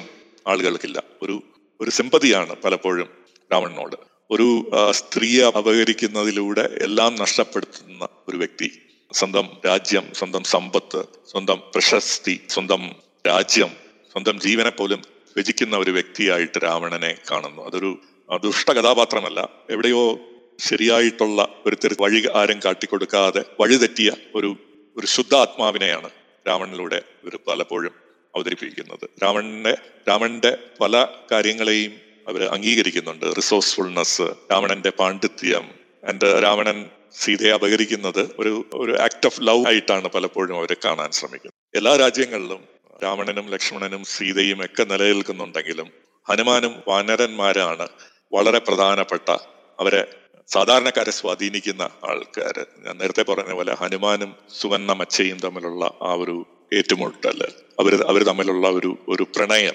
ഇത് ഒരു റൊമാൻസ്. ഇത് ഈ രാജ്യങ്ങൾ പല പല രാജ്യങ്ങളിലും കംബോഡിയ തുടങ്ങിയ പല രാജ്യങ്ങളിലും ഒരു പ്രധാന പ്രതിഭാസമായിട്ട് നിലനിൽക്കുന്നു. വാനരന്മാരെ മങ്കീസ് ആയിട്ടല്ല ഈ രാജ്യങ്ങളിൽ കാണുന്നത്. അവരെ മനുഷ്യരോ മനുഷ്യരിൽ നിന്ന് ഉയർന്ന ശക്തിയുള്ള ആൾക്കാരായിട്ടാണ് വാനരന്മാരെ രാജ്യങ്ങളിലെല്ലാം കാണുന്നത്. വാനരന്മാരെ നിസ്സാരക്കാരായിട്ടല്ല വളരെ വിശിഷ്ടരായിട്ടുള്ള വ്യക്തികളായിട്ടാണ് ഇവരെല്ലാവരും കാണുന്നത്. ചില സ്ഥലങ്ങൾ ചില പാരായണങ്ങളിൽ ലക്ഷ്മണന് ഒരു മുൻതൂക്കം കൊടുക്കുന്നതായിട്ടും ചില പാരായണങ്ങളിൽ രാവണന് മുൻതൂക്കം കൊടുക്കുന്നതായിട്ടും നമുക്ക് കാണാൻ സാധിക്കുന്നു. ഇത് പറഞ്ഞുകൊണ്ട് ഞാൻ ഇവിടെ നിർത്തുന്നു. നിർത്തുന്നതിന് മുമ്പ് നമുക്ക് വീണ്ടും ഭാരതത്തിലേക്ക് തിരിച്ചു വന്നിട്ട് എന്തുകൊണ്ടാണ് രാമായണം? വാൽമീകി പറഞ്ഞതുപോലെ മലകളും നദികളും ഭൂമിയിൽ നിലനിൽക്കുന്നിടത്തോളം കാലം രാമകഥയും നിലനിൽക്കും എന്ന് പറഞ്ഞതിന് ഇവരുടെ സങ്കല്പം ഈ രാജ്യങ്ങളിൽ ഭാരതത്തിന് പുറത്തുള്ള സങ്കല്പം നമുക്ക് നമ്മുടെ ഭാഷയിൽ ഒന്ന് മനസ്സിലാക്കാൻ ശ്രമിക്കുന്ന ഒരു കീർത്തനത്തോടുകൂടി നമുക്ക് ഇന്ന് നമുക്കിത് അവസാനിപ്പിക്കാം.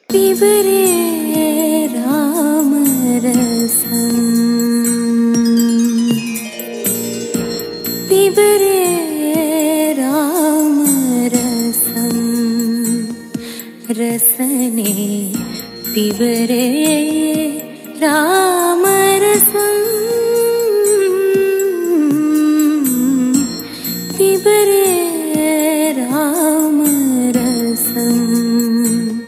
എല്ലാവർക്കും നമസ്കാരം.